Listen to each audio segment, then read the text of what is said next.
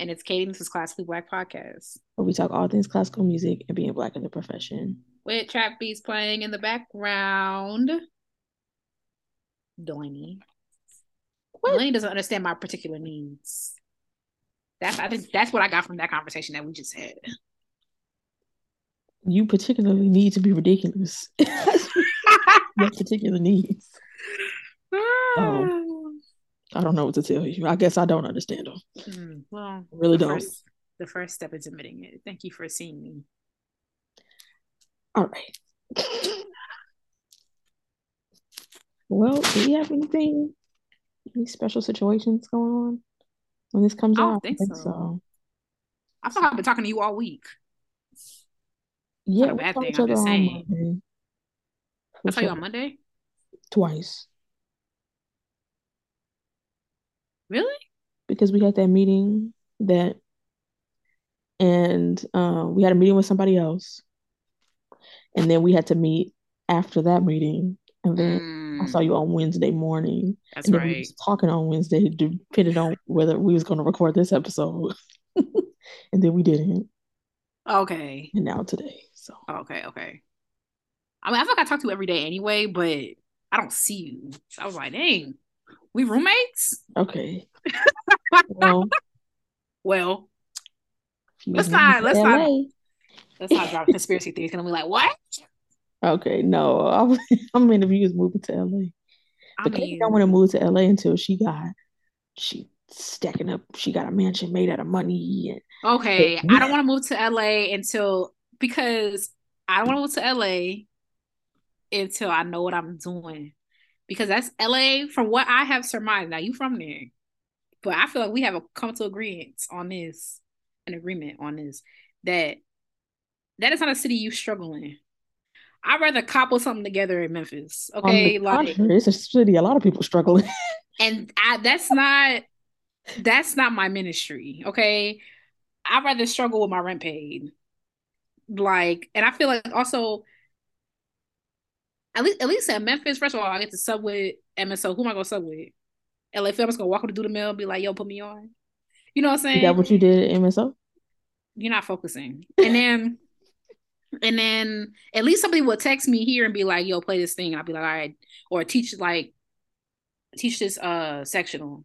I do that a lot. Somebody text you here and say the same thing. But I feel it's so much bigger there. Like Memphis, how many like who's my competition besides the Violas and the the Violas and the Symphony? And then who else? I mean, it's a lot of competition, but it's also a lot more opportunity. Oh, man. and I was be like, I was I was laughing because I feel like we when we did our our parable episode, well, it wasn't an episode, it was like an intermission. Like what? Because like I said that like my family speaks in parables. Remember that? It don't matter. The Mhm. point is, one of the things my grandma always told me was like, never leave certain for uncertain. And I feel like in my day to day life, I do that. Like I think about that. But if I reflect on my life as a whole, I literally have never followed that advice. I was supposed to be a dentist. I wanted to become a music teacher. I left the security of the music teacher to pursue orchestra. I, I've always left. So it's like my mine as well, but also I don't got too much struggle left in me. Like I don't think you understand. So I feel like, I mean, like I get that, and that's very me. You never leave certain uncertain. Like I literally must have something lined up. Mm-hmm. But at the same time, it's like I feel like every time somebody like rises from the ashes, is because it's like I quit my job and I moved to such and such. and, my, and I took my my daddy's five hundred thousand dollar trust fund with me just in case. Oh, like, okay. I mean, those people too, but like I'm not talking about those. I'm talking about, but then again, you only hear about the people who who quit their job and, and, and took their last and then made it. You don't hear nobody, oh, I quit my job and I took my last and I'm still on the same corner I was when I got here 50 years ago. Like, so I mean, I don't know where those people at. So that's a problem. It's like you don't, it's it's hard to know how many really But you make thing. Now I'm on a tent on whatever street that was. It's mad people down there. I watched the TikTok of this girl. She worked. She like a adjunct professor, living in a tent. In LA? Mm-hmm. I know people like I've seen people living like that in San Francisco because it's so freaking expensive. I mean, to be fair, like Adric don't pay you no type of money. Like yeah. no matter no matter the university. But because it's only you get it's like a thousand dollars. I mean, depending, but like around a thousand dollars per credit. If you're teaching six credits, um, for the semester, mm-hmm. six thousand dollars for the semester, and that's all. That's only if like it's a it's that much per credit. I've seen. I've been. I've been trying to pick up a little community college job, right. and it's like eight hundred dollars. It could be eight hundred dollars a credit. It's like not money. it's not money. Because you don't know you don't know how many credit you don't know how many classes they gonna make you teach. You teach in three classes and eight hundred credit at you teach three classes and it's nine credits and it's eight hundred dollars a credit. You can't live off of that. I mean you could, but I feel like you know what I've been working on behind the scenes. I need some confirmation.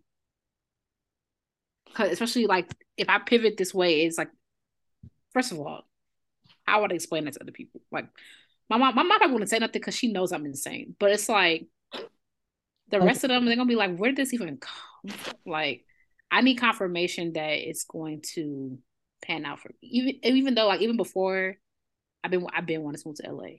Even before I picked up this this new thing. But I need confirmation that besides a one-off signature in some random book. Like I need to know oh that gosh. when when I hop off the plane at LAX, I'm on my way to an apartment, not skid row. Okay, I can see that at least because some people they be moving somewhere, but they don't even know where to live. I'm like, mm-hmm. okay, that's a bit freaking much. Yeah. I thought I got too much shit for that. so yeah, like, where am I gonna put all my stuff? Like, I'm not getting rid of my stuff. So, um, if anything, I'm getting more of it. So the only thing that gives me a little solace, I, I mean, I'm still a good violist and I'm a good teacher, so I could do that, but I could do that here. You know, so and actually do it the way I want to do it. I won't have I won't have to gig in LA. I can play the symphony here. I rather I rather play the symphony. Oh, you don't gig? I gig because I don't I, I don't I don't mind gigging. I do it. I have a couple coming up, but it's not my preference. I mean, like, what kind of right now your preference? You said what? Is what you're doing right now your preference though? Okay. I mean, I'm not want to talk because I hate gigging. So I mean, LA, I LA would be different kind of gig gigs. Like, I don't hate gigging though. Like I played a wedding last week. Was that last week? Yeah, I, I like That's the thing. That's why I'm like, let me be quiet. Yeah. Talk about you should just gig. Like, but I know damn well I would be looking at me crazy. So, also, I like I, gigging like then we gotta follow the union rules, and that gets my nerve. Depending on the gig, of course. I'm about to say yeah. But it was definitely 58 degrees, and I had my viola out there acting like I got another viola. But it's like then the other the cellist was gonna kind of get in my nerve. I felt bad for the girl who arranged it, cause she like you like she just arranged it. You know what I'm saying? Like, and then the child she was being such like, girl, just say, just go home then. You know what I'm saying? She's like, because she had her little thermometer out there. She was like, well, the, the temperature dropping because we were outside, but we were in a tent that had like a heaters or whatever, right? And because uh, to be fair to the bride, it's freaking March in Memphis. It's not supposed to be 40 degrees or whatever it was outside, 60 degrees. It's really, it's literally not supposed to be this cold. So she she doing too much. I was like, oh, she's a joy. Aren't like, and of course I look at her. Of course she engaged. I'm like, to whom? Like, you know what I'm saying? Like, why are you acting like? and it's like she's like, is the only cello I have. I'm like, oh, I'm sorry, I live at a luthier shop. Like, this is the only viola I have too. Ho, like, calm down. Like, you're doing too much. I felt bad for the old girl because I'm just like, because she's being short and like dense and like rude. Because I mean, like, I understand like no one wants to have their um their instrument out here, especially if it's the only instrument you have. So I tried to like, I was she was getting on my nerves, and I tried to be like, oh well, you know, I just said to myself like, if my viola can survive, when my apartment was forty degrees during that ice storm, when I had no heat for five days, it could survive being outside for forty five minutes. She's like, well, I got a crack in my thing. I was like, well, I'll tell you, your stuff made out of glass. I mean, I feel like my viola. I feel like any minute a seam gonna come because she should be going through too much. It'd be humid. That whole ice storm thing where it was just here, like it was just so cold. I had to wrap it in blankets. Like, wow. I'm just saying, there's a lot of stuff going on. Let me get some more. Let me let me get myself together, and then once I get myself together, then I will know. But let me get myself together. At that meme. I gotta get myself together. You need to let myself get myself together. I mean, like you gotta spend money to make money. That's the thing. Because if you, but I'm tired of spending money. But as am I, as am I. but if you was out here to think all the stuff that we're not doing right now for like that we could have been doing. Like, what am I even gonna do out there? What you mean? And also, it's like it's not even just music industry. It's it's um film and TV industry. You'll get your uh even for like playing like yeah you could you doing gigs in Memphis. What gig? But you get like it's not even just like wedding gigs and stuff. You could be playing on a you know a soundtrack on a TV show at an award show. Like this, it's just so much. It's so many events going on in LA.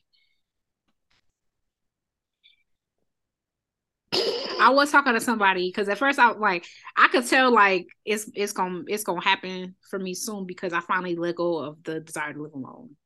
That's how that's how I was like, okay, I feel like we are approaching being ready for this. I was like, I've lived alone since 2016. Like I don't do roommates. Like I don't. But I was like, you know what? As long as I have my own, I could I could stop being a princess. Like Yeah, I mean to propel you to something else. Oh, I'm just worried because I'm also a terrible like when I was talking to Jen one time, she was like, you could always do retail. Like she's like, I'm not worried about not to me. She's like in general oh. as musicians. no, whoa, let me take that back. She did not write me like mean that. like as a as a, it's mean, but just like no, I yeah. She's like, no, I can't though. Like I know, like as I see what you're saying. I'm just saying like because she's saying like at the end of the day, as a musician, like w- when you're trying to get to where you're going, you can always reset. I'm like, see, that's the thing I cannot. Like, I'm a terrible employee. Like, I don't think you under like if it especially if it doesn't come to something that I like to do, I'm not gonna be good at it. I play well. I come to rehearsal prepared. I will teach your children. My little, you should have heard my little sweet peas uh lightly roll yesterday with her bow straight and in tune. You should have heard. I was I almost cried from this little girl. Like she has come such a long way. I will teach your children. I will come to rehearsal prepared. You think I'm gonna stock a grocery shelf? like you think I'm gonna like answer phones? I'm very bad at it because I just I, I I don't know. I feel like I put my time in. I push carts in high school. I worked at Six Flags. I worked at Marshalls. I worked at a call center. I've done it all. Done. Finished. Finito. I cannot do. Not finito. I cannot do it. Yeah, I hate working. About to be on no like. I feel like they be doing too much. I feel like I just maybe because I just like be independent in terms of like I don't be like asking workers to like wait on me or like whatever. So like I work in our office and I remember there was some people they was like printing something and then it was like I guess it was taking a long time. And then the other girl that works in there came in the office was like, "Oh, do you guys need help?" They are grown as hell. The the paper that tells you how to use the printer is right there. Read it. Like, cause I was sitting there with my back to them, like doing my homework. Like, I'm not helping y'all. figure it out. Because if nobody was in here, that's what you'd have to do. like, I will, and like by terrible employee, I mean like I'm gonna do the job. Like, I want to make that clear. It's but not I'm like I let the phone ring. Right. But I'm not gonna, oh my God. I'm like, I could get I could get you so I'm like Yeah. Like if there's no paper, care. I can tell you where that's at. like I mean I would probably I would replace the paper. But like it's like really hard for me to care. That's really what it is. Like I will do the bare minimum. Like at Six Flags, I, I made sure people were strapped in. I pushed the button. like I didn't. I you know what I'm saying. To be fair, to be I mean that to, to be incredibly important part of that to be clear, to be clear, the rides do not, I mean, they're not supposed to. The rides do not go if the Like I worked at this thing called the Raging. I worked at this thing called the Raging Bull. I, I got switched off of it, not because I did anything wrong, but like I was just so grateful for it because it's like Hold on, let me look up news for the Raging Bull. it's the biggest roller coaster at that park in Chicago. Like I was so stressed out because one time I tried to send it without I was I was new. I was Oh new. Oh my gosh, I'm never going to an amusement park again. I was They new. hiring anybody? No, they are. No, absolutely they are. Who wants to spend thousand degrees in the summer in Chicago? Humidity three thousand percent. Outside wearing khaki cargos and a green shirt. Who wants to do? Who wants to do that job? Literally nobody. I go feet all day. The shifts are like nine hours. No one wants to do that job. They want. They are hiring anyone. Absolutely, they are. But I tried. I was so nervous. You know what I'm saying? So I'm like, it's day one. I tried to send it. It wouldn't go. I was like, why is it not going? Because even if it's That could have gone so wrong because you know that dude he died don't say that. I mean, this was you know what? Don't say this. This is ten years ago. Yeah, over because it's good. But no, but I'm just saying like the how to rise like won't go because like boy, you remember that that No. guy he died. He was a foot. He was in one of those um ones that go like they shoot straight up and then they drop. Oh They right. didn't have him strapped in right. Oh my god. And then people was putting. I didn't see the video because why would y'all No, that I was not gonna. I yeah, I know Why would y'all talking ever put that? So I was very like. I'm glad that like I I have no like the auto play so that if I saw it, I could just block whoever posted it, um, so that it wouldn't just automatically start playing. But it's like he died, and so the I don't know what type of precautions they have with that job. I mean, with that ride because it was very clear. Like if it has like a sensor, like the reason why I wouldn't close it because he was like a little big, so like the the thing wouldn't go down all the way. Mhm. And even in the video, like I saw a picture, like a screen of him just like before you know anything happened, and you could see that thing was not fully like pushed down. So it's like y'all just walk right past that, and um, and the ride should have sensed that there was somebody in that seat. But yeah, that But was. wasn't it like a carnival ride? I thought it was at a uh Oh, was that a amusement park park. because Oh, it, okay. it that one it seemed like a little substantial to be a carnival ride because there was another. I Oh, remember that that's the one I'm thinking about too. Yeah. around and then it like broke off. Yeah, Yeah. different one. See, carnival ride, um, because they be taking that out and setting it up out of a box. Yeah. Like, Out of a suitcase. Like, no, I ain't doing it. like, I stopped going on those. Like, because when you think about it, it's like, y'all just packed this up today. yeah, No, I ain't doing yeah, it. you you missing screw number L, and Right. You like, well, you know. and that's the one right at the. Nah, I'm good. And you got a person like me who, like, there's just waiting for the check to clear. You know what I'm saying? Don't want to be there. That's why I never forget that there's an episode of Law and Order. Was it Law and Order?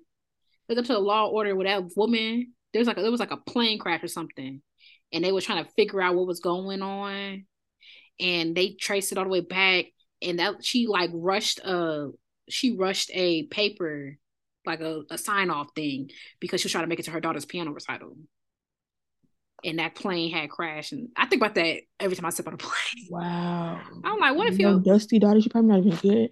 And um, that's what that's like for real. That's what happened with the Boeing uh planes that the ones that kept crashing and they had to ground them. Mhm. Um, it was because Boeing was trying to do too much with their productivity. They was like rushing people, and um, it Mhm. was Oh, I didn't know that. sad. There's a documentary about it I watched. I can't. I'm not because- watching I mean, I think about a, a plane going down every time I'm on a plane. So like, when it starts smelling funny, like I'll be like, y'all don't smell that. I was like, it's not gonna make it make it any like scarier for me because I always think Mhm. about the plane crashing anyway. So um, uh, basically, yeah, and it was just really sad to see the um, yeah, it was more. I mean, it was more sad than scary because Mhm. of how they explain like basically the technology and basically like they didn't have a chance. Like they had to they changed some technology on the plane and didn't tell the pilots because they didn't want to have to have them go through retraining. So Wow. yeah, so they like named it something that was like the same thing, but it really wasn't. And basically, what they said is like they had about 15 seconds to correct it before it was inevitable that the plane was going to crash. And obviously, because they thought that the plane was responding in a wrong way, so they kept trying to like fight whatever the technology was because they didn't know that it was on the plane. So they did like so there's no way they were going to figure out, oh, maybe they changed the technology and I should do this in 15 seconds. So they, they just didn't have a chance. Like, and that's because they just they just wanted to make more money, send more planes out. And I'm like, but at what point do y'all not think like, okay, if a bunch of planes are crashing, what's that going to do for your money? And the fact that nobody went to prison over that is crazy. Because y'all did anyone die? Did anyone die? Mm-hmm. Yeah, multiple planes crashed. Oh, because I can sometimes I sometimes like I forget if a plane crashes, it's like period, it's over, right? I mean, in this case, yes, everybody died. Um, people have sur- have survived plane crashes, but everybody died on multiple. I think two or three crashes before everybody just grounded the planes. That model of plane, because the the reason why everybody died is because there was no way they could land the plane safely mm-hmm. because of that technology. It would have something to do with like the tip of the plane, like tipping certain a certain way and so they were trying to correct it. They were trying to like pull the tip up because they were ascending, but whatever that technology was, like it it had to do with their control of the plane. So like there was no way that they could land the plane safely. I just can't even like begin to think of like what would it be like like in those moments like your no. plane going down like yeah, that's too much. This I watched. I don't know what it was. Was it on TikTok or it was like I don't know what it was. Mind Maybe you, the episode hasn't even started. Ridiculous. anyway, continue. it was on TikTok and this girl like they got on this plane. It's like one of them baby planes, and she um all she remembers like she was looking out the window and like whatever, and then she like woke up in the ocean. Because people wow. people like the plane had started smoking and people started wor- like worrying. And people were like but you know how like you could fly attention to see if they worry or you start looking around to see if anyone else notices or whatever. She said no. And then she like woke up in the ocean and she thought her mom would be mad at her and i think that's so sad like when you think of like because she was like a kid she was like 12 or something like that and it was like the thought of a kid like she thought like her mom's at the airport and I'm in the middle of the ocean, like she's gonna be mad at me. Like she couldn't even put together the fact that like this girl, and she was like float. She like held on to like a piece of the plane, and then somebody had like rescued her, and she's like the only person that survived off that plane crash. Crazy. Well, who was oh, Coast Guard? Mm-hmm. I don't remember exactly. When I remember more, I'll because I can't even remember what platform I saw it on, like a couple days ago too Oh my gosh. See, the plane started doing the Harlem Shake on my way back from Chicago, and I was I just had to laugh because I was like, "What am I? What can I do? I can't do anything." Like, I it's was, like you just, especially like okay, when I was coming back to Memphis, not from Chicago, like not this last time, but like from Christmas, and the pilot literally said, hey folks, we are experiencing some turbulence. It's actually going to get worse. So we have sat the pilot. It was already so bad. Turbulence doesn't normally bother me, but it was already, it was one of them things where like there was no peace. It was like up and down, up and down, up and down. You know what I'm saying? So it was already bad. So I'm sitting there like, why would you say that? And I'm like, also, Mr. Pilot Man, there's nowhere you could go in the sky. You can't go any higher, any you just we just accepted that we just gonna be in here like boots in the dryer. Like you just you just cool with that. I was like, that's insane. Why would you say that? It's the nighttime, so if we die, like, can't see nothing. I mean, at least uh, maybe that's that that comforts some people because they know, like, okay, they can predict it. It's not like we don't know what's about to happen, y'all. Like, it's like we can foresee that this is the level of turbulence we we're gonna reach, or like whatever, or it's gonna get worse. But like, oh man, but you saw that that that video that one yes. Oh yeah, I said to see you. That I can no, I can admit I would have a heart attack. Y'all would I would literally be dead by the time we hit the ground. I will be like because what and the thing is like, okay, this that, that what made me scared about that, that was the second video we saw like that where people were bloody and all the other type of stuff. The first time I just wrote it off, I'm like, they told you to stop going to Hawaii, y'all keep going. So I was just like, okay, we good. You know what I'm saying? Then we're going to Amsterdam or whatever. You know mm-hmm. what I'm saying? Like Delaney, my heart already a little weak from everything you know I'll be going through. So it's like you shake shake this like a maraca if you want to. You know what I'm saying? Like I feel like the, I feel like it's getting worse because of global warming and stuff. You can't tell me it ain't got nothing to do with it. Like the little atmosphere and stuff. Like, mm.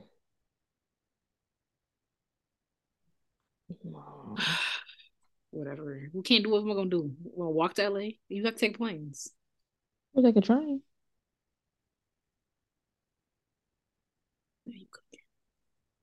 I would go on another train ride. I want to do that one where it's like, um, where you go from like the top. What's that? The top state called Washington, all the way down. Oh. I forget because sometimes I get confused with Oregon. Is it Oregon? No, it's Washington. No, Washington. Oregon's right below. Mm-hmm. I went. I went to Washington. I, I technically crossed Washington off my list because I drove over there to go to Del Taco. So technically, I didn't get out my car though. I know that's a caveat for some people, but huh? Drove to another state for Del Taco. To be fair, and to be absolutely clear, I was in Portland. The closest Del Taco to my hotel was 15 minutes. Just happened to be in Washington. Mm. So, check. Well, the show. A show. Yep. Okay. Let's get this over with. So, oh, okay.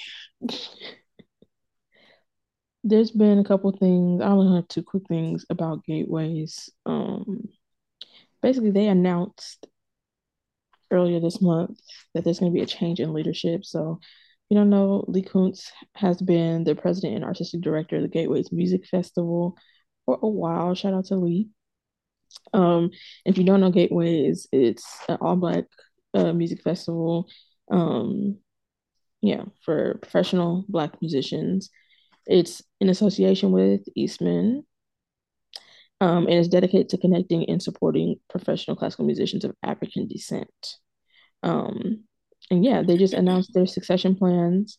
They have um, decided that Alex Laing, who, um, I mean, I guess I won't say previously yet because the transition is not happening until January 2024, but um, he's clarinetist in the Phoenix Symphony. But Alex is um, he's been a Gateways musician for a while, a volunteer leader, and a board member of Gateways. But now he's going to be Gateways executive director. So he's going to be working um, with Lee in the interim.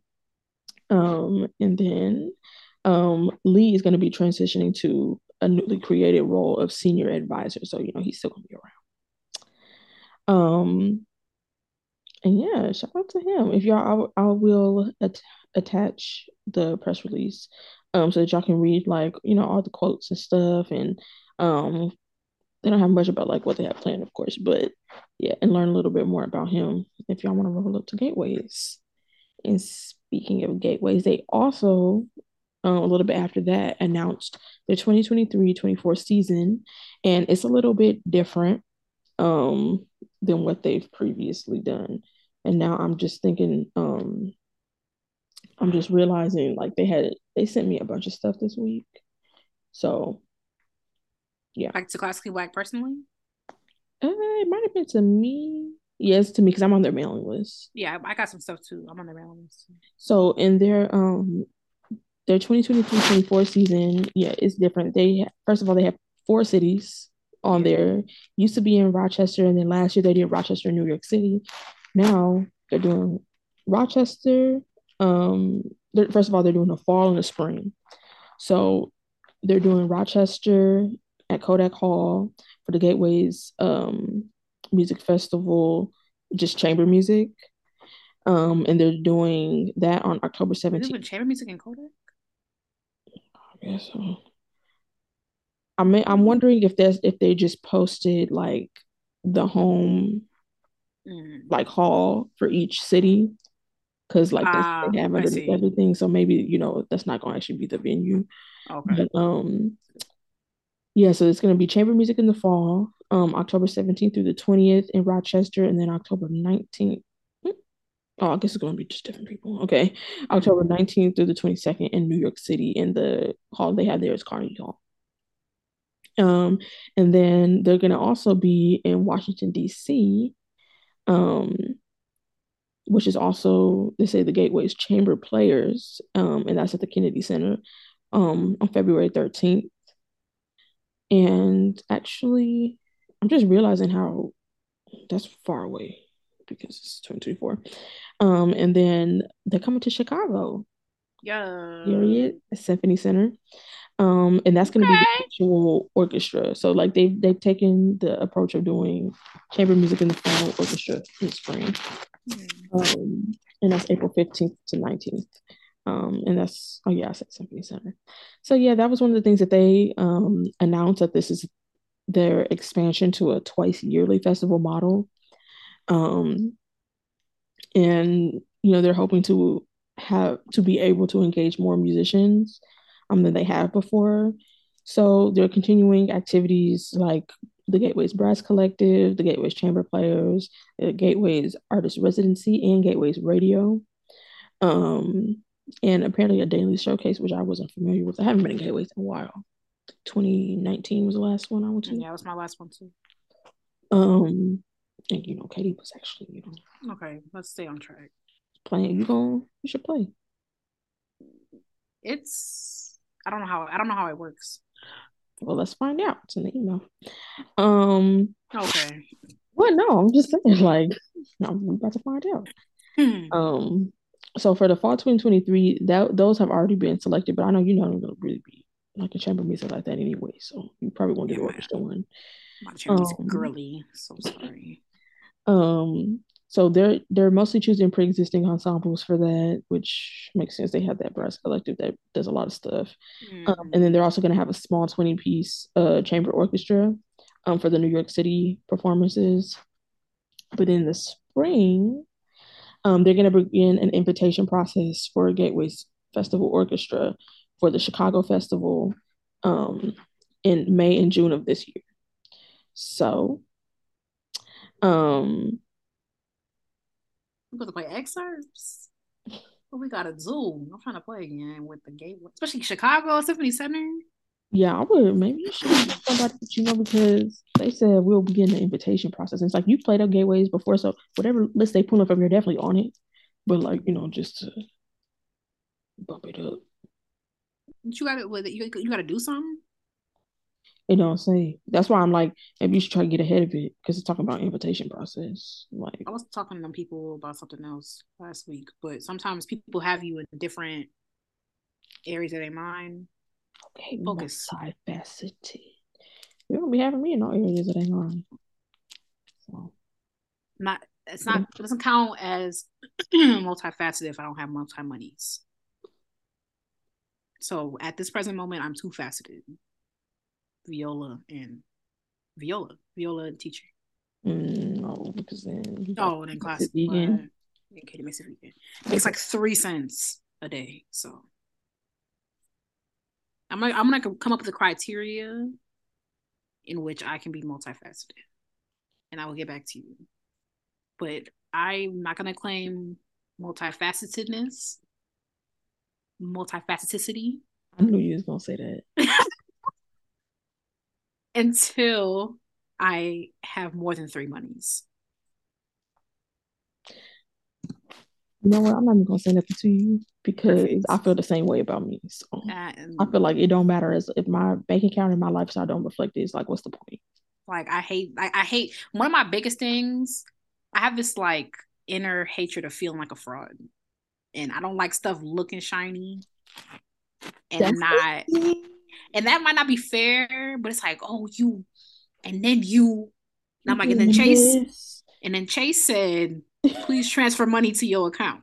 Okay. So I know that's not hundred percent fair, but I'm just telling you what's going on in my mind. Like everything that glitters is not gold because the stuff glittering over here, glittering over here would be boo boo. So I don't know what to tell you.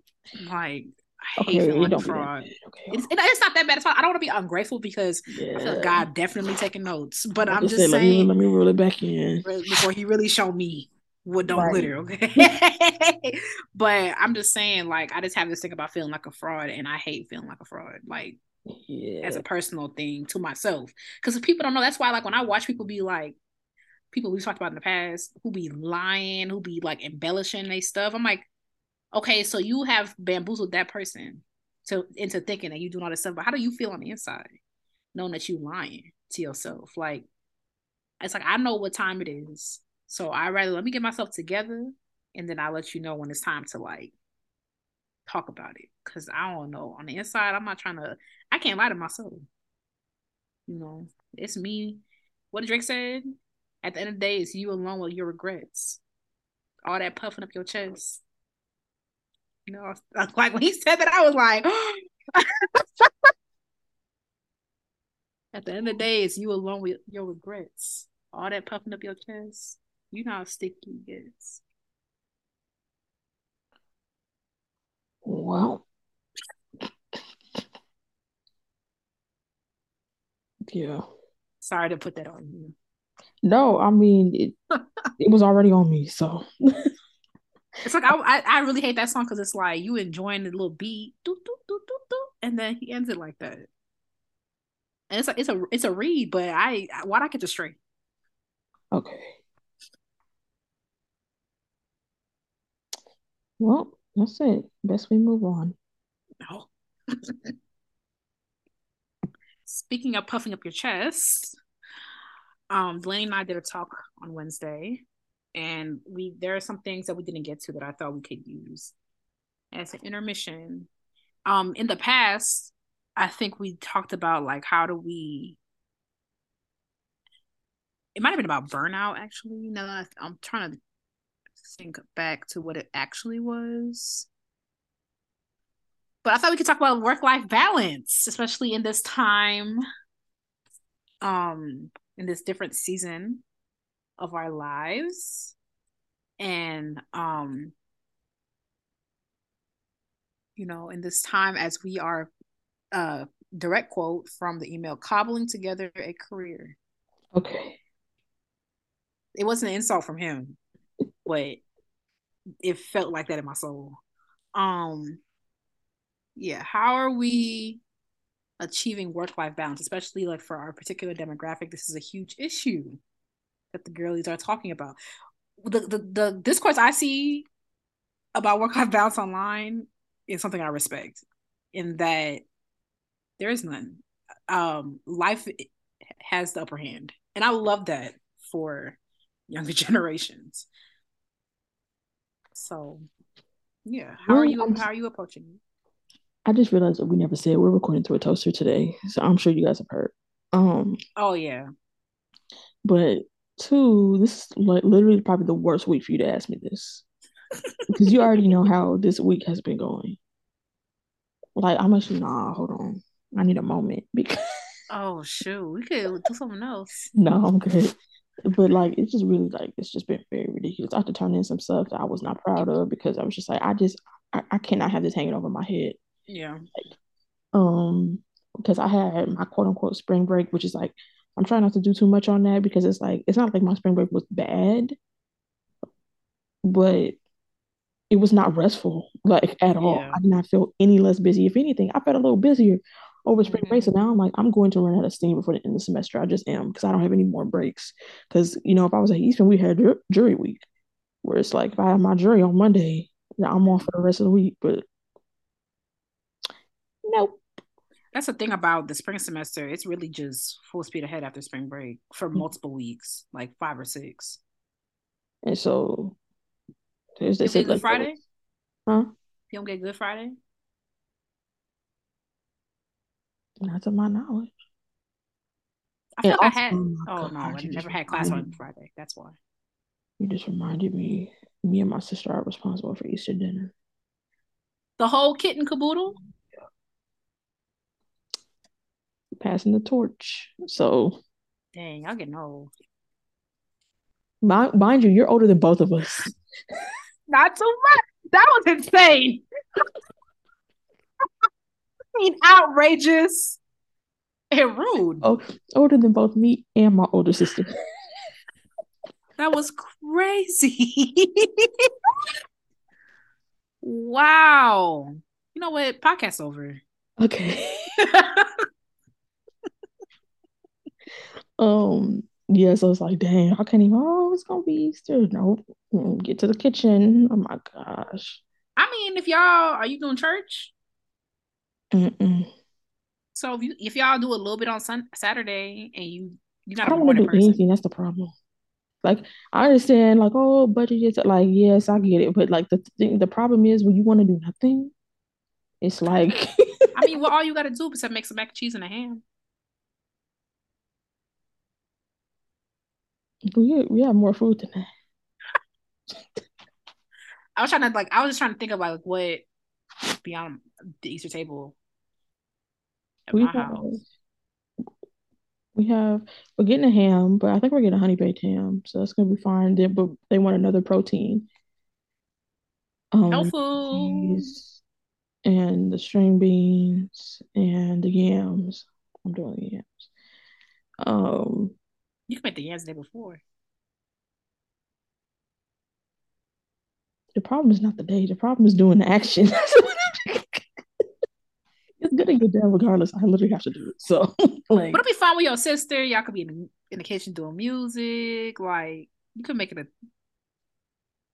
Uh, the reason why I said day before because I hate doing things on Sunday. We know this. So the less of your day that gets ate up doing it. This is a problem. This is the difference between me and Katie. None of that matters to me. it's okay. Like it's okay. Sometimes I'm just annoyed by something and I'm just annoyed by it, but I'm gonna do yeah. it. Yeah, like and, and switching it around, moving it around, it's not going like I'm just I'm gonna I'm gonna say, oh my god, I don't want to do this, but then I'm gonna do it. Are you better to go on down there to um Boston Market. I'm not even paid three thousand dollars for mediocre food, but you ain't gotta cook. Um, what was I about to say? But yeah, that's not even that. I can't even think about that yet because yeah, so we were talking about the work life balance, like, and I said this was the worst week because so coming off of spring break, the day I got back to school, I had two projects due. One was, which one of them I was like, I'm literally not doing this. Like, my bad. Well, I'm not doing this on this day because we had a new, we changed professors in the middle of the semester and I think they was a little sympathetic to that. So like I took me a little extra day on that. And she was like, you know, like it's not that deep. Um, but I also had this presentation, which I gotta tell you how that went. I gotta tell you because yeah, I just got I'm not gonna say it on the show. But Wait, do I can't say the way, but it's not it's not about it's not a, even about that, what you would think it was. Oh shoot. How yeah. wild was it?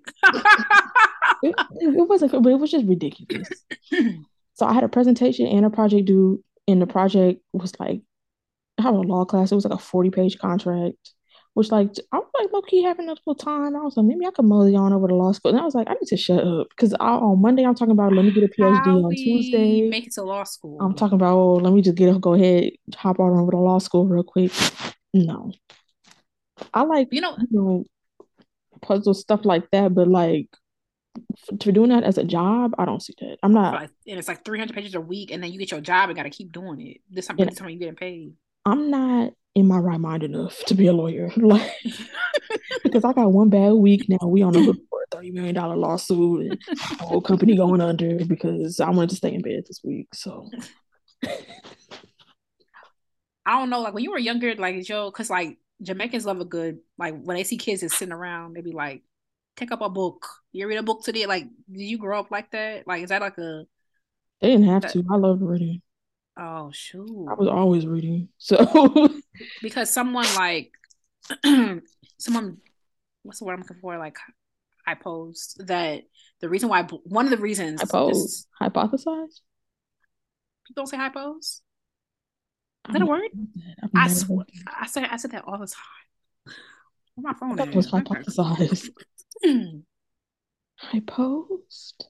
Is that not a thing? Maybe it is. I've just never heard it. Okay. It is? In French. So. Oh. oh, come on, bilingual. No. Multifaceted, bilingual, giving. Okay. no, just confused. Wee oui, wee. Oui. Okay. Anyway, oh, so people hypothesize People hypothesize that one of the many reasons why black women are so what's next is because like every time we was found sitting around, they would tell us read a book. So it's like now you now reading a book. There's several reasons. There's also like black women in this country and all that too, but it's one of several So reasons, because because that has definitely gone through my mind in the pandemic. Like, you know, like law school might be a little. Yeah, like what I'm gonna do, nothing. Because like law school, I thought about it. Because like, I end up on law talk, law talk, law school talk, Mm. and so like in 2021, I was like, I could wrap it around to music. I'm like, Katie, and then do what? You hate working. You hate reading boring things. I read no fiction ever. I mean, a nonfiction ever. So like, how are we gonna how are we gonna make it? Although I do think, uh, but then part of law is like it's like learning a new language because like they were saying like law is translation. You're translating legalese mm-hmm. to like you know regular talk because some stuff Eh, but then I'm like, I would be, I feel like I would low key, I don't want to be a lawyer, but I mean, I could make a lot of money. I could make a lot of money. It sounds so boring. But this, that thing is, I like writing long sentences. And that's like, that's lawyer 101. I'm like, these sentences are so long. This is right up my alley. I love it. It's like the heretofore and unto and the but this shout. And I'm just like, it's a lot. And I'm like, now that I'm trying to actually understand what this contract says, I'm like, I mean, so I would never discourage you. I will be. I'm not going. I'm not going to any more school. I can't. I'm not going to any more school. My bank account can't hold it. My brain stem can't hold it. Like I can't. The stem in particular. The stem because the whole thing gonna collapse. The stem is the foundation on which the brain sits. Ooh, that's yep. And and so now, now it's getting wobbly. You it's, not, it's not how the brain works, but you know what? It's cool. How it worked then. Your brain's attached to your skull with the. I know, but the way, but and those are getting those are peeling back too. And are those strong enough? If the if so, if the stem come out from under that, come out from under the brain, those gonna hold. Peeling back is absolutely outrageous. if the if the stem come out from under the brain, those are gonna hold it up. Still, it's gonna be dangling by those. No, I feel like it's gonna drop. To where though, Delaney? Where's to the, the bottom of my skull. Okay. I feel like that's enough. Yeah. I ain't gonna do too much on you. I haven't taken an anatomy class in 14 years. So for all intents and purposes, like that's correct. I hate I hate to learn about them little I forgot what they called. The things that the little sticky bits that attach your yeah, brain to your skull. attached to the top with those little things.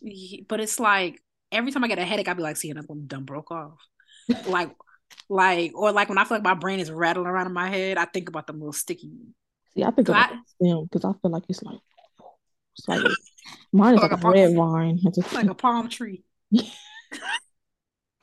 when they swaying in the wind, that's what that's what my brain is giving. God. Well, law school sounds terrible. So, but I will always support you. I supported my friend. Law school. I'm not going to. I'm not going to school after this. I'm done. I finally said out loud that I'm not going to because it's like, what am I going to do to DMA? Nothing. I finally came around. Yeah, I was about to say. Finally, because I don't know what my problem is when I have someone believe in a kid, I'm like, you know what? Yeah, I could, might could do me a little. You know, first of all, I don't have the capacity, especially I don't. I don't be caring about stuff. I I would care about that, but like, and anyway. like anything. So is that gonna help me get one? That's what I'm saying. I mean, a lawyer, a law degree probably would, but not the one that I want. So that's depending because like I mean, you can work. I mean, this that broad that used to date my friend. She worked for Facebook. Oh, I wonder if she got laid off. I mean, I would probably be an entertainment lawyer. Mm. And I'm just like, now everybody having fun around you. You were in, reading torts, what they call torts or whatever y'all be they be reading. So I want to have fun. I want to be where the action is. That's what I realized. That's why. That's why I want to be an orchestra. That's why I want it to be. You know, I want to be where the action is. The only thing that stops only place that stops is with the the thing I'm working on because I have no interest in the other thing. But I want to be in the middle of the action. Everybody they rap it and they have a good time and they popping bottles and you in the back reading the contracts. Okay. No, that don't sound fun. I want to be involved. Be You're not even there. You outside, I can't even get in. No. Okay, not can't. Freaking Meg, Meg popping bottles on a yacht, talking about you know, F and F. That's the wrong person, but you know what I mean. And then, yeah, but you you back in California reading the reading the script, and she in Capri. Not a script. Whatever. You know what I meant. you know what I meant. Okay. Um work life balance. The thing I hate about this period of my life is I feel like I'm relearning myself. So I used to be like so productive and so like energized with bunny, like never tired, never whatever. And so when I was entering this week last week, I was like, I'm not looking forward to this because it's too much going on. I don't know how many all this stuff done. I'm preparing for an audition. So I have to practice and like I get stressed when I can't practice in my I should be practicing all this stuff. I had orchestra last week. I have all these meetings because I'm begging people for money to for various things. And I kind of rocked it. Like I didn't even go hold you. Like I mean, I didn't practice as much as I should have because first of all, like as a as a budding old person, there's only so much viola I could do. Like I can't before it didn't matter. But now it's like if I have a two and a half hour rehearsal, I can't practice for six hours before that. I just can't can't do that. Anymore. Also, my attention doesn't even allow me to do that anymore. Like I start tapping out at like four and a half hours, which is so sad. So I have to like also learn to work in that because I literally do not have the attention span. And I thought it was me. I thought I was bugging. I was talking to some other people, and they're like, "Oh yeah, I can't do six hours anymore." And I was like, "Okay, thank God." I literally cannot do. It. Also, it. you used to do like your practice all together. You didn't break it up.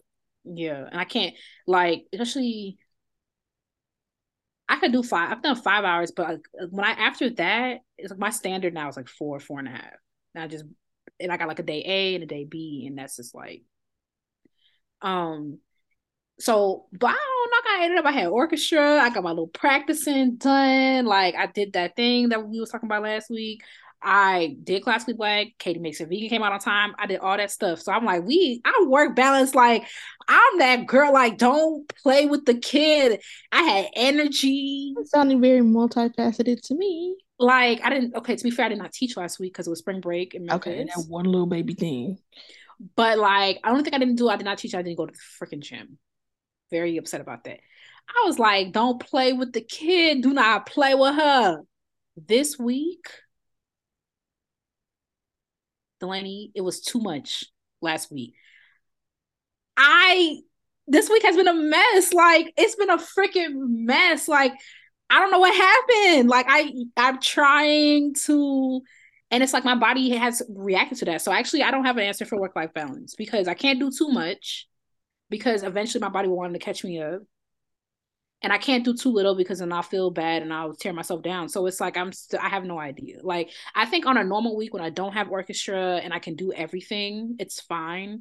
But then this week I had a lot of meetings for whatever reason, like two days in a row. I got an hour and a half of practicing. Why? I have no idea. I have no freaking clue. Um, and if I really sit and I take it apart and be nice to myself, I'll be like, oh yeah, because I played a recital on Tuesday, not my recital, but for someone else. I like I met I had a meeting with someone that was actually at a place, not on my computer. I had I was teaching again, all this stuff. So I guess, but I don't know. I don't know. And I still be prioritizing viola, of course, but it's also um I don't know. Normally I practice in the mornings because if I wait till the evenings I will not practice because like I'm not productive in the evenings, mainly because I've been up since like six o'clock that morning. Um, not because I want to be, but just because of the way I am. And um, but if I squander the morning time, then I gotta keep going with my day because I got classy black, and I got Katie it vegan, I gotta teach, and I gotta do this, I gotta do this. All these seven billion things and three monies. That's the problem. That's the thing I told that I think I sent you from the pro, poorly translated shirts. When it said whole day I'm fucking busy, only get few money. exactly. exactly. only get few money. And I was looking through my tweets and like it made me remember like the summertime. I can't wait for the summer because it's like a little lull. I'm practicing at my own pace. My teaching load is not the same. And I can do my favorite, you know, my favorite pastime? Laying in my bed watching TikToks. You know, the last time I was able to lay in my bed and watch TikToks? I can't do that. Hopefully by summer we still got TikTok. But, you know, huh. anyway, so the answer is it depends on the week. it depends on the week. I gotta have a life to balance. So. You are literally in the master's degree. That's but that's the work part. It's not the life part. to me. Oh right. Oh, I just realized I don't have a life. Oh shoot. Oh well, then this conversation doesn't mean anything because I don't do anything outside of work. Mm-hmm. Oh, that's not good. Her man in the other room right now. I have a man, Dylan, this whole time mm-hmm. that I never told you about, but magically he's in the other room. Mm-hmm. I need a life. I don't have any hobbies, but I don't have time to have hobbies. Yeah, I mean, I, I the gym is not a hobby. That that's that's. I feel like that's life though. Yeah. Not like the fun parts, but it's not life. Yeah, I mean, okay. It's life yeah. because, and I need to get. Well, you already know my setup. Anyway, so I definitely need to be up in there.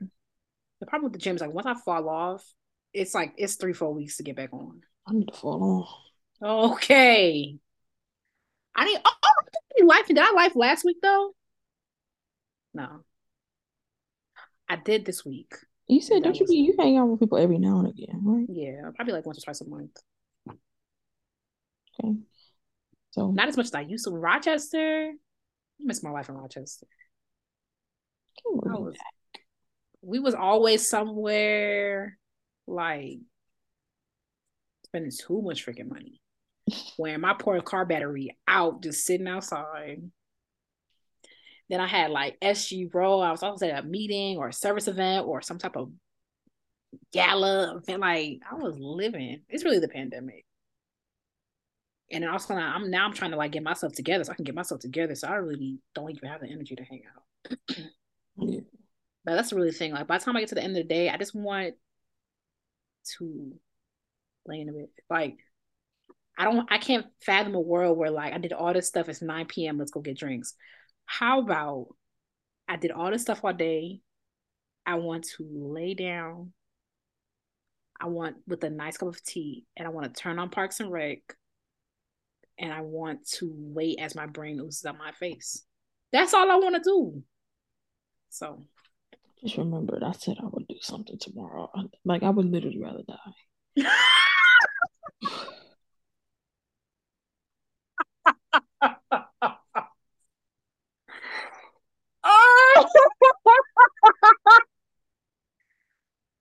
oh my god. So that's fun. So when I'm in LA, I told you to guard your. What episode was that? We're gonna be outside. Now I don't know how much we're gonna be outside because I say all this now.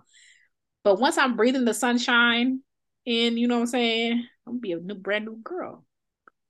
And you're gonna be out of school. We're gonna be ripping, we're gonna be at Nobu. I can't get nothing there, but I want to go. Oh, you but you might die when you go there. So we won't never mind. Nah, I won't um, die, but I'm not gonna want to eat nothing there either. I don't really do seafood, so okay, we just go there for the pigs. We go somewhere after. But it's like well, once we outside, who knows when it happens? Bag. You said what? I have to have a bag first. I feel like some stuff gonna start coming. Because what we gonna dine and dash? Yep. but also, I just feel like okay, we can go get a little bubble tea. We'll leave it at that.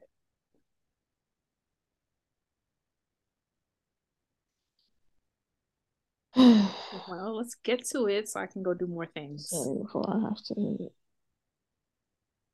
babysit. Oh, that nobody asked me to do, so that's fun. I just gotta check when you want me to drop him off. What? How do you know I was free? See, and that's the thing. I said my family don't listen to this. Like I say, I be I be lying to them because you go what you what you gonna do is respect my schedule. Okay, like you want to respect. Oh, can you? I'm like, how did you do it before I was here? Do it that way. And I apparently somebody else was like, "Yeah, just drop off with Delaney." Did See, they ask for my schedule? They don't be asking for the schedule. You got to respect the kid. You know what I'm but saying? then multiple, yeah, multiple people was talking about, and nobody. I mean, okay. You can't even think about it so much. You're gonna get mad. Yeah. And it's like also I haven't, you know, it's been a couple. I haven't seen my nephew since my mom's birthday, so for two weeks. So. Oh, okay. Yeah. Um. Okay, so we're moving on to the topic. We're talking about influential Black women in music. I'm doing classical music this week since Katie did it last week, and then she's doing music at large. So today I am talking about um, an American composer, professor, and civil rights activist, Zenobia Pow- Powell Perry. So, Zenobia Powell Perry was born um, in, in 1908, October 3rd. Come on, Libra gang. Period. um, no, but she was born actually into like pretty well off um a middle class family in Oklahoma. Um, her dad was a physician. Um, so I was like, oh, I didn't even know. Like, I mean, I guess my timeline be out because you know it's how how they was letting black people go to school and stuff like that. Yeah. So, um, especially Oklahoma seemed a little. So, I don't know, 1908, and also he, what school he what he goes to though? Because I feel like he could have went to like Spelman. I mean, not Spelman. Okay. not too much, um, but he could have gone to Morehouse. Yeah. Meharry, College, Meharry. Well, also, not even just him getting a degree, but like you know, you know, you there, you practicing, like I feel like just even existing over there be kind yeah. scary. Now your business doing well, now all of a sudden you're burning it down. Exactly. Um, and then also before it was before because that's when she was born. She was born in 1908, but I'm sure he, you know, got his stuff together before that, maybe. Um, but yeah, his name is Dr. Calvin B. Powell. Her family, yeah, was educated. There's middle class. Um, and also her grandfather um was enslaved. So also like I feel like that came up quick. Like they um were able to be like socially mobile pretty quickly. Mm-hmm. Um, but she had a relationship with him and he sang her traditional Negro spirituals as a child, which went on to inter- influence her compositions. So when she was a child, she met Booker T. Washington which I was like, dang, like how you just okay. But her being um, a what's it called it a, a family doctor, got all type of connection, mm-hmm. or a family with a doctor. And it's also like crazy, like you hear like all these historical figures how they overlap, like because like so she um started off as a pianist, um, and her teacher was taught by Nathaniel Dett, So it's like that mm-hmm. lineage um, as well. Um, so she started competing um, in like music competitions, gaining some notoriety. She also um, played the violin um, as a child. Um, after she graduated high school, her father did not want her to study music, um, but her mom was okay with it. So she went to the uh, Cecil Berryman Conservatory in Nebraska in 1929. What's it? What is that now? I don't know. Look it up. Good question. But yeah, because they don't have like I didn't find at least they didn't really say much about it. Um, but after that, um, after she returned home from that, she wanted to go to what was then the Hampton Institute, the Hampton Institute, which is now Hampton University, um, historically black university, if y'all don't know. Um, so that she could um, study music. Um, yeah, and the whole reason why she even went to Hampton um, was that Nathaniel Dett was teaching there at the time, and so he wanted her to come there to study with him. And after he left um, Hampton, he went to Eastman. um, and so she decided uh, Zenobia Powell Perry decided that she was going to go to Rochester and study with him. So what's Rochester? Um, and then she studied um, she studied piano and composition um, there and in Oklahoma. So then she went on to study at at the Tuskegee Institute, which is now another HBCU, Tuskegee University, um, because her um, her family had connections there. Um, she also studied with William L. Dawson, um, who encouraged her to compose more, and that's kind of how she got her foundation, her like real for real foundation in composition. Um, and she through that time she was also working with the Tuskegee Chorus, um, especially like around that time where like like you know like that type of music with like the college choruses especially at hbcus like you know of course the Fisk jubilee singers and stuff like that like i feel like that was kind of a really strong um, point in that era. So she was a part of that. And yeah she also um, became a teacher. She was a known for being an educator as well. Like that was like a big part of her career. Um, and so she was a training she was a part of a training program that was specifically for black um, black Americans that was run by Eleanor Roosevelt. Um, and so they had a close relationship. Um, and even and Eleanor Roosevelt actually helped sponsor her uh, graduate studies. So she took some some classes in education. She went to Colorado State Teachers College. Um, and then she started teaching first grade. Um, and then in 1942, okay, grandma's right here. Um, but yeah, she started teaching first grade and then received a master's degree. Um, and then that's kind of when she expanded on her um on her composition career. She went back to school, got a a composition degree, um, a master's degree um, in composition at Wyoming University. Wyoming University. Okay. like the state? Yeah. Oh. In Laramie, okay. Wyoming. oh, like the Laramie Project. Oh, okay.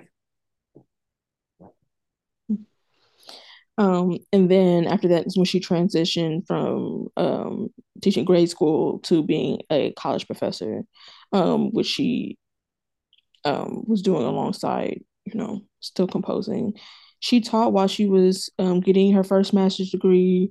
Then she got a faculty um, position at the University of Arkansas at Pine Bluff, HBCU. And um, she remained there for about 10 years. Yeah. That's one of the things that um, was like a big part of her legacy as an educator was like her dedication to not only attending HBCUs but also teaching at them and cultivating the talent that they had there. Um, so she actually ended up touring, um, touring in the region so that she could um, recruit students to come to HBCUs and study music. Mm. Um, then she became a faculty member and the composer in residence at Central State University in Wilberforce, Ohio, and continued to volunteer on behalf of the African African American community um, after she retired. Um, she was honored by the University of Wyoming um, when she won the Arts and Sciences Outstanding Alumni Award in 1998. Come on, my uh, my birthday.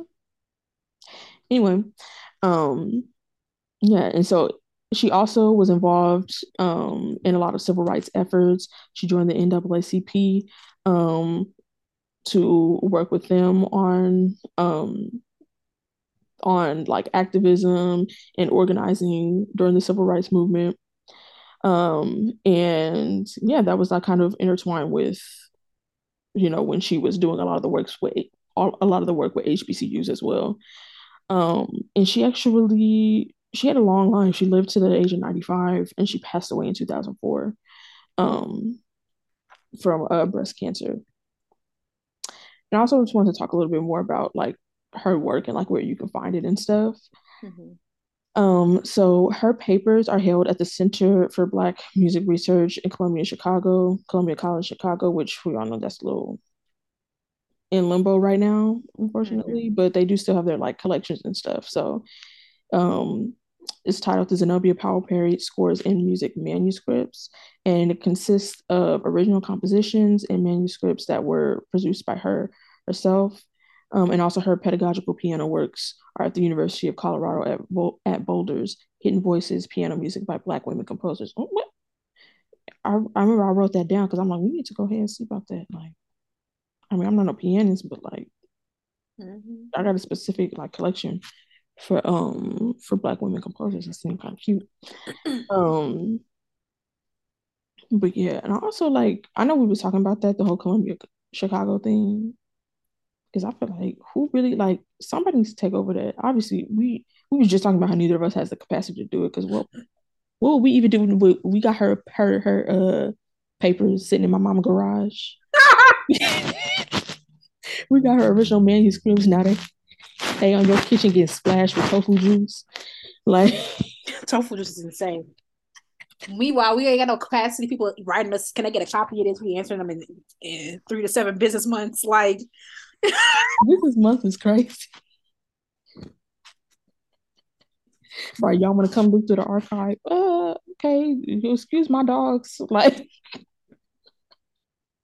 but somebody with an actual like Gateways, Eastman. Right. Eastman really ought to. They really ought to, especially y'all got mm-hmm. like like it just makes sense. Um but yeah, that's kind of, you know, her situation. Oh, is Zenobia? Sorry, Dr. Zenobia. Oh, I also wanted to say because she she had a lot of like awards. I said the first one that she got um from from her alma mater, but um she has also gotten a lot more. She was um honored with the music citation um, for distinguished service to Ohio in the field of music at the Ohioana Library Association. Um, she was inducted into the Greene County Women's Hall of Fame, also in Ohio. Um, and she got the 2002 Cultural Award for Outstanding Contributions to the Field of Music Education um, at the National Afro American Museum, also in Ohio. She has a lot of, you know, because her work there has a lot of um, awards in Ohio. So, mm-hmm. so shout out to them. Period. Okay, so I'm doing music at large. So this week I'm talking about the Clark sisters. So at first I wanted to do Twinkie Clark because she's my favorite Clark. Well, that's not true. Karen, my favorite Clark, but she Twinkie one of my favorite Clarks because she's an organist and she's like bodies the organ that like it's just like oh Twinkie could play, man. But I was like, you know what, I'm just gonna do like the whole the whole group as a whole because I just feel like their impact together is just like a lot stronger. Um but I will say like who's all there. So the Clark sisters has five members, although all five are not active. Okay, so you have so originally, right? Originally it was um what did I write that down? Oh, I'm on the wrong page. Okay, here's the one that says the Clark sisters. Okay, so originally it was Jackie Denise, Elbernita, who's Twinkie, Dorinda, and Karen. Okay, so I'm gonna talk about the four who are active, and I'll get I'll talk about Denise a little bit later. So Dorinda Cole, um, they're they're all like extremely active in their own right. I feel like Karen is the most active right now, even though I don't want to do too much on the other ones. But Dorinda Clark Cole, Uh, she is a Grammy Award winner. She's a three-time Grammy Award winner, and um, she's still singing stuff. Twinkie, she's an organist, and I think she went on to be a minister after like the Clark sisters. Like they they didn't disband. Like I think they still be doing like little stuff together here and there. But um, yeah, she's an organist, and then Jackie. I haven't heard from Jackie. I don't know what she be doing. Um, but uh, she went solo in 2005 and released her, her solo album. I don't know what she be doing. And then Karen Clark Sheard, I feel like she's she's the most famous because she had that show on BET called like The Sheard or something like that. And her daughter's also famous. Mm. uh Kiki, uh Kierra Clark Sheard, and then what I don't think that's her name anymore. I think she just got married. So, but it's not about her, so I don't know the name. And then uh her brother doing something. I think he does like music producing, and then her husband has that church in Detroit. So that I feel like out of the four of them, like she's the most public facing. Mm-hmm. So the Clark sisters, they were founded by all five of them. They were founded um, by their father, Dr. Mattie Moss Clark. Um, and they were founded by just like doing like they were doing like little stuff at church, like you know, like when you at church and it's like you could do something like now you're doing everything. So they were singing at services and funerals, like singing together as five sisters, and um, they were singing songs that their their mom had had wrote for them to sing, which I thought was really cute. And then so in 1973, that's when they like formally became the Clark sisters, and they came up with their first album called Jesus Has a Lot to Give. So the reason why like the Clark sisters is so important to black music history in general is they're they're part of the reason they're they are a part of a lot of uh, artists that help gospel music cross over to the mainstream and that's kind of like what they are credited with. So they released like i can't really even go through all their awards. They got mad awards like dove awards stellar awards like all that. They won two grammys. They were nominated for seven. Like these were those girls the two grammys they got were best gospel performance best traditional gospel album. The song that the Clark sisters are known the most for is "You Brought the Sunshine." Like I feel like almost everybody could sing that. Like you want the sunshine, and then oh my god, I don't know who it is on the record. I gotta figure out that line when she's like, "There is nothing infallible, nothing infallible, nothing too hard for my God to." Uh, I was like, "What?" I wish you could play it. I wish you could play it. We trying to figure that out. There's a way for us to play stuff again. It's gotta read. Right. So now, well, I might need to go to law school. we got to figure it out. It, it's just like we don't have the capacity. Funnily, how we found the capacity for other things. Um, that's very interesting to me. But anyway, that song and what's crazy about that song, that one in particular, is that one thing I didn't understand about how gospel music operated in those times. It's like, yeah, it'd be crossing over, but to the point, this song, so in 1983, it hit number 16 on a billboard of black singles and number 27 in dance club songs. If I went to the club and like today and I heard Kirk Franklin, I'd be like, y'all are very unserious. Like I couldn't imagine going to the club and like y'all are playing, I don't know who's a who's big today. Um Tasha Cobbs. That's crazy to me. Like that it just shows like how it just shows like how um versatile their music is and not really versatile and like I because I feel like Kirk Franklin can makes inspirational music. They will they were got like Jesus died on the cross for us. There was there's no murkiness. There's no like that's how um they are. So I find that to be incredibly interesting. I would love to talk to people who were clubbing at that time to find out like how that was, but also like to hear their take on it too, because like um I just can't I feel like that wouldn't happen today. Like people, especially play around on TikTok, they'll they'll play around. Well, they'll like they'll put Kirk Franklin's beat up with Glorilla just to play and have fun with it, but not on those serious type stuff. So I mean, did he have that song with Lil Baby? He did have that song with Lil Baby, and he was actually talking to Glorilla about a collab. I don't know if they're gonna do it. I, I would, I would, I would, I would subscribe to that. I want to see. Her name is Hallelujah too. You said what? So her middle name is Hallelujah. It's just meant to be. Like um, what's messy about the Clark sisters? The reason why I wanted to mention that they how like ten toes down for Christ they are. So the reason there was five of them, the reason why Denise left the group, she didn't leave the group, she got kicked out the group because she got pregnant and she wasn't married. Yeah, so they reading that. Yeah, so they kicked her out. I mean, it was like 1984 or something like that. So especially then in the church they was in not. the church and especially like her dad was like the pastor of that church. They didn't say what church exactly. They, they're COGIC COGIC as well. Like it was like yeah you gotta go which is insane to me. Like i mean it's not insane because like i could see it happening but i don't know. She was she wasn't like a minister or anything. Like i don't i just didn't see like with my with my eyes today i don't see how that matters. Like I could see an argument, I guess, if, if we're talking about traditional church, I could see an argument for her. Like, if she's like the minister of the church, like maybe you should, if you were,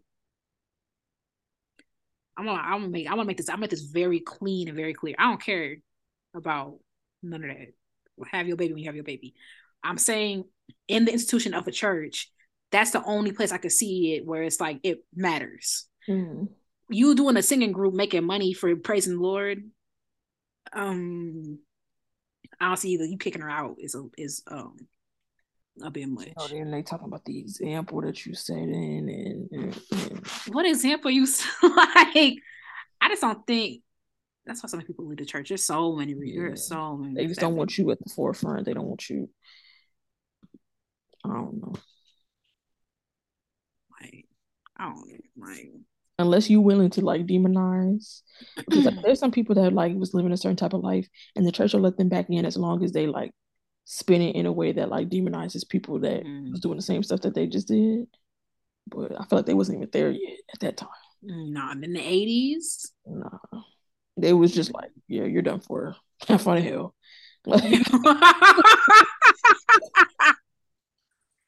Oh my god, what a life! You can learn more about the Clark sisters. They had a movie that came out in 2020. Did you watch it? Mm-mm, I still never seen that movie. I watched it. It was fine. Okay. I don't remember much about it because I was like doing Caitlin's hair. I oh, remember. I just realized. I think you said. I think you said father, but um, I meant to say something, but I spaced out. But I remember when I was taking my gospel music class um, so their mom was like, you know,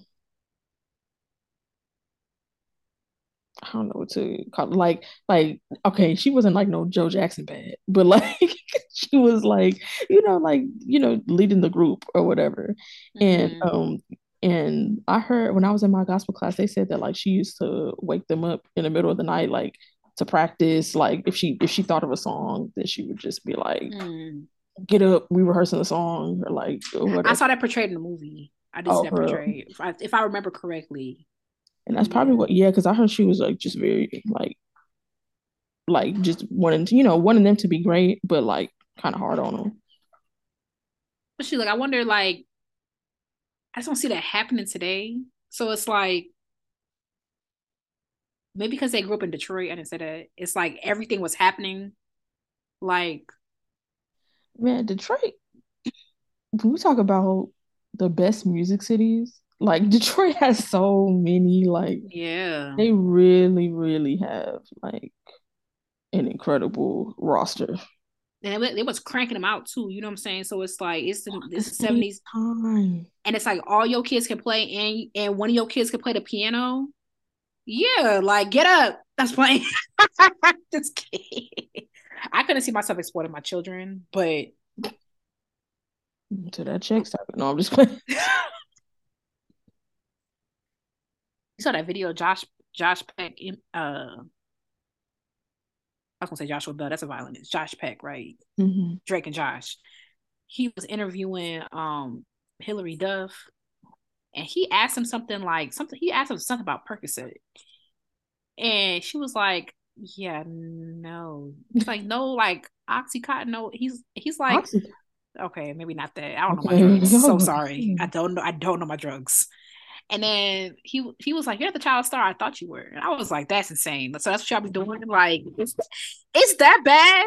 Like, I want to. I want. I want them to sit me down and tell me about it. It's it's it's that bad. Like, because when when they be doing, I'm not trying to. I'm not saying they blowing out of proportion. I have no frame of reference. All I'm saying is that outside of the extreme cases we've seen, like the like Mary Kate and Ashley and Britney Spears and stuff like that, Lindsay Lohan. Amanda outside Bynes. of the who? Amanda Bynes. Amanda, I forgot about Amanda. She Bynes. just got. You didn't see that? Oh, she got, she got like committed, like because she was walking around LA naked having a psychotic episode. Recently? And, yeah, literally like a couple days ago. Oh shoot. Yeah. And what I, I she knew she was because I think she went up to somebody and told them like I'm having an episode right now. I gotta look that up. Yeah.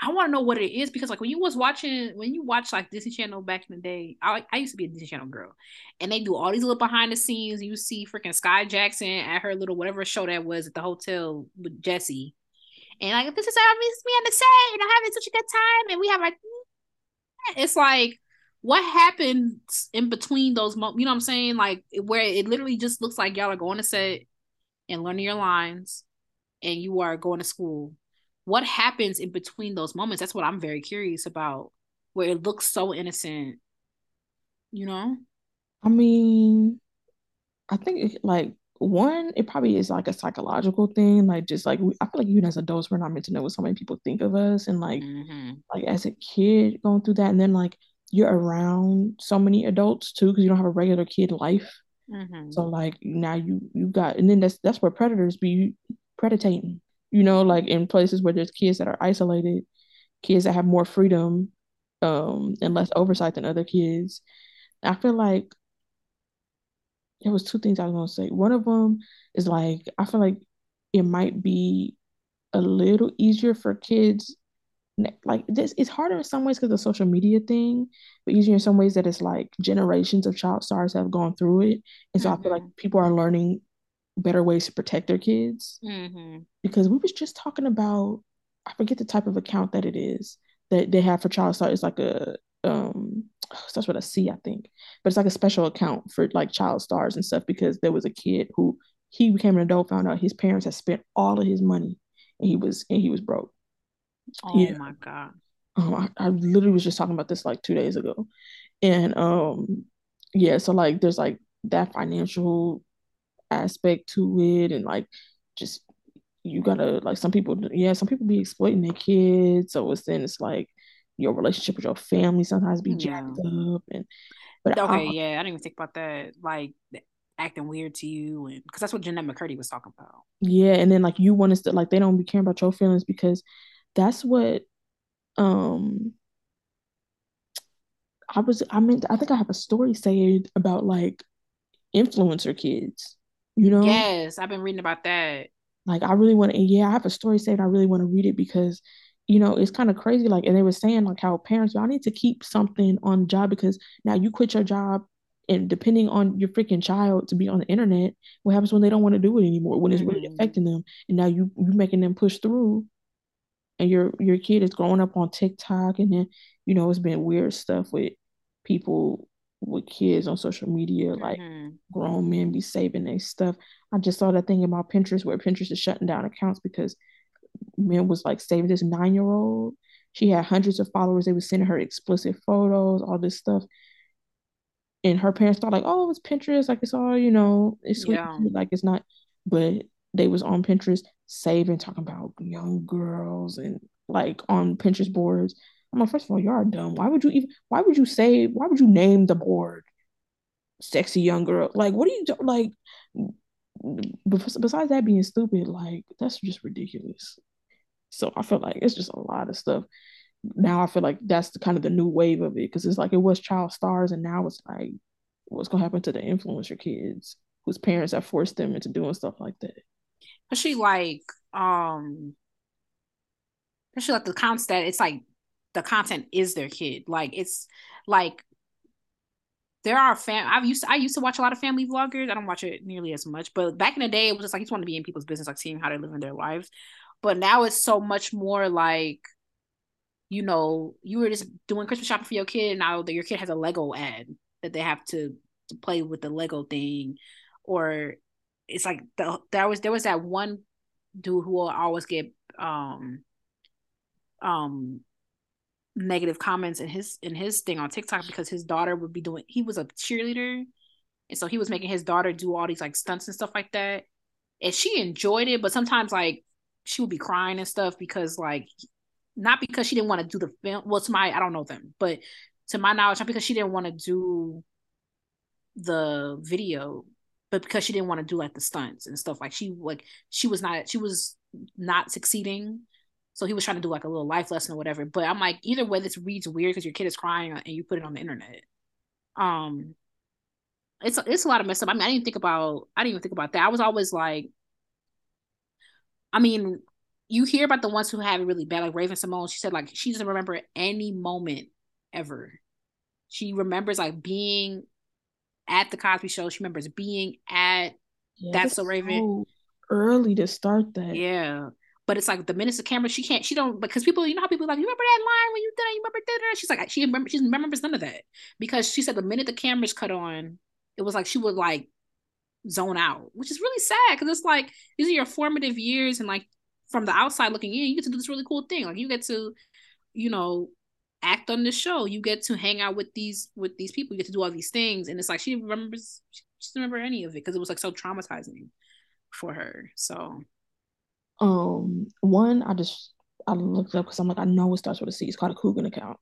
That's what it, there's like. There's specific things. Apparently, like Bank of America got sued because they had a penalty. You know, they had a penalty if your account was under a certain like number, mm-hmm. and they penalize you for that. And apparently, it was technically technically illegal because it was taking money from kids because it was a kid's account.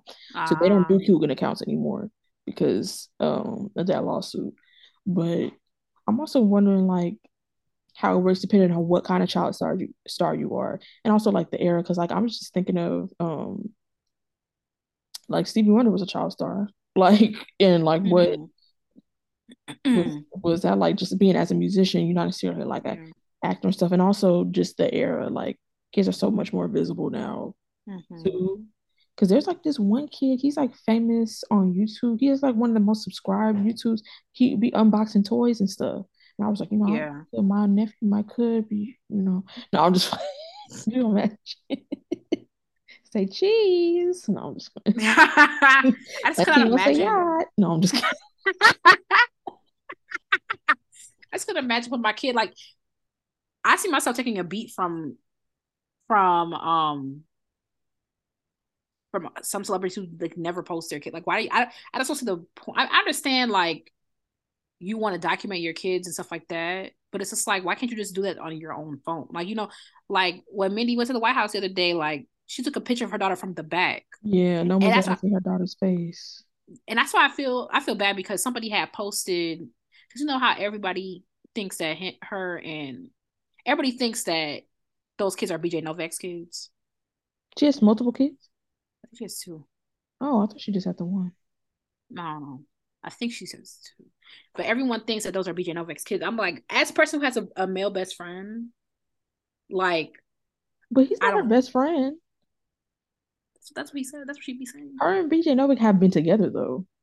And they're still friends. I think like they've been I, together on and off for years. like, I don't I don't know. I'd be feeling bad for her, but someone had photographed them at Disney World and you saw her kid's face. I'm like, that freaking sucks. You know what I'm saying? Like you you go through all this length not to not to have your kid online and paparazzi sees you with your kid and like photographs your kid. Cause like I could see like I understand like having a male best friend, but like you having a male best friend and having a male best friend that you've been sleeping with for years are two different things. You think that you think that's what his kids? I, mean, I don't know whose kids they are. I would not be surprised. I would definitely not be surprised if she ain't let him go. Like, and you know how like you know how Mindy stuff be our imitate life. I always yeah. be thinking about Kelly when I see her on there. I think she still. I think she still hold on to, to hope with BJ. BJ not even cute, girl. You could do like Mindy is so pretty. like Come on. We did not. Let me shut up. But I'm just saying, come on, Mindy. Like, but also the, the pool is small. So it's like, you know, BJ. Yeah, which sucks. No, I just mean like dating, like dating at that, like you that famous, you like. How does she date? She can't date. Yeah, that's why I feel like that's why I feel like Beyonce Jay Z still together. Like, what the hell Beyonce gonna do? She break up with Jay Z like she just she's alone forever. What the hell? She would have to royalty probably. I was that's about to say she gonna have to go over and find some Saudi prince. Yeah, like, that's it.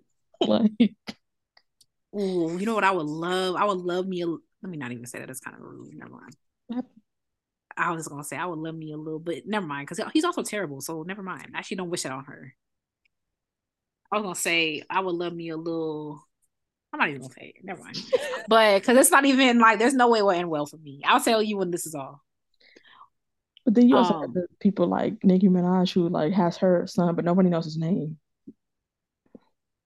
Like we yeah, but also like okay, I don't care what she does with her kids. I don't care what anyone does with their kids. But also to a certain point, it's like I feel like seeing him is worse.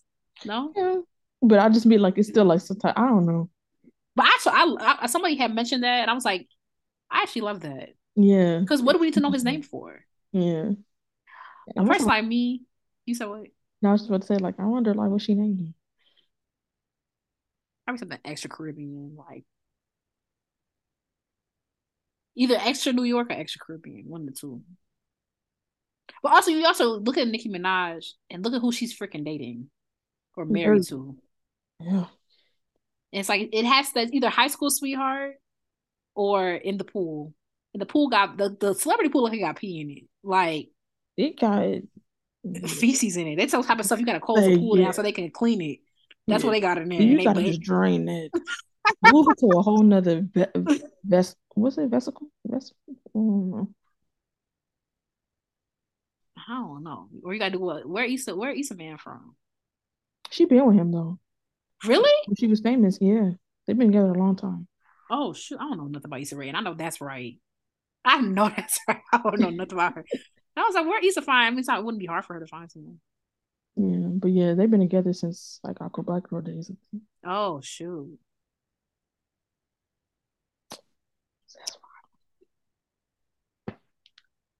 We don't leave the house, so that's not true. I went to the coffee shop and I was alone for ten minutes before my friend came. Plenty of time to find a man. Your little friend? No, my friend from the job that I have to go to. I only go for three hours. If you was out here, then we would be out and about doing mm-hmm. stuff. We, we be... couldn't be out and about together though, then no one would approach us. Yes, we would.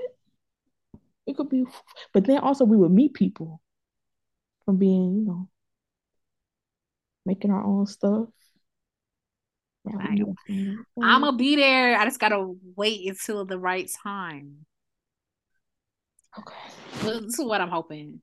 This is what I'm hoping for. I'm hoping for. I meet Mindy Kaling. She got a friend. All right. They got a son. Mm-hmm. That's all that happens. That's so easy. First of all, well, you know what? That's on brand. I was about to say. What were you finna say? If Mindy has a friend. Oh my god! I really wish. I regret that. You suck. You actually suck. You actually suck. You are you are not nice. You you are not a nice person. Also, the name the name of the year for me and your phone. yeah, you suck. Listen, art imitates life, so not for me. Not for me. Thanks. Also, you didn't even you were talking about okay, you talk about art imitates So that thing I that thing I asked you to read for me was very black. You didn't even compliment me. You didn't even say well done. I literally did. Say it. No, uh, yeah, about the whole thing. About talk about that one aspect. Say it. Say it now. I'm not gonna apply fish for swimming. I knew he was gonna say something wrong. See, and that, that's a telltale sign. she wants special recognition for doing something black.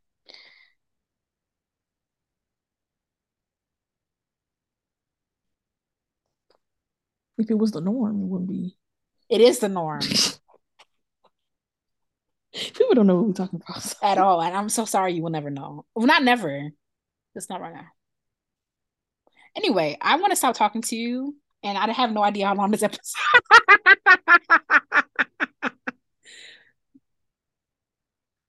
Delaney, the fact you have not been nice to me the past five minutes. All right, it's time for Black Excellence we hype you up, gas you up, and give you your props because there's room for everyone at the top. We talking about Delaney. Today I'm talking about Marla Majett. She is a cellist and a music educator. Um, she started her career as a full-time music teacher in 1996 um, and maintains um, a cello studio um, and she is an advocate for the Suzuki method. She got her bachelor's degree in music from Furman University. Um, she also is a former Suzuki piano and cello student. So um, she's taking Suzuki training um, from several pioneers in the method. Um, she was one of the founding members of the Suzuki Association of Georgia, and she served as the vice president um, of that branch of the organization. She also um, served on the steering committee for the Atlanta Symphony Orchestra's talent development program. She chaired the advisory committee on on race um, for the Suzuki Association of the Americas, and she is the director of the Kulea Music Institute. Um, she's currently serving as the president of the Suzuki Association of Georgia, and she frequently performs with regional orchestras and ensembles. So shout out to her. Hi. My history of the week is Peter and the Wolf. Thank you so much for listening to Classically Black Podcast. Don't forget to follow us on social media at Classically Black Podcast. If you have a piece of the week suggestion, a Black excellent suggestion, or an intermission suggestion, send it to classically black podcast at gmail.com. If you're black, join ISBM, IS Black Musicians on social media, isblackmusicians.com. Thank you again, and we will catch y'all next week. Bye, y'all. Bye.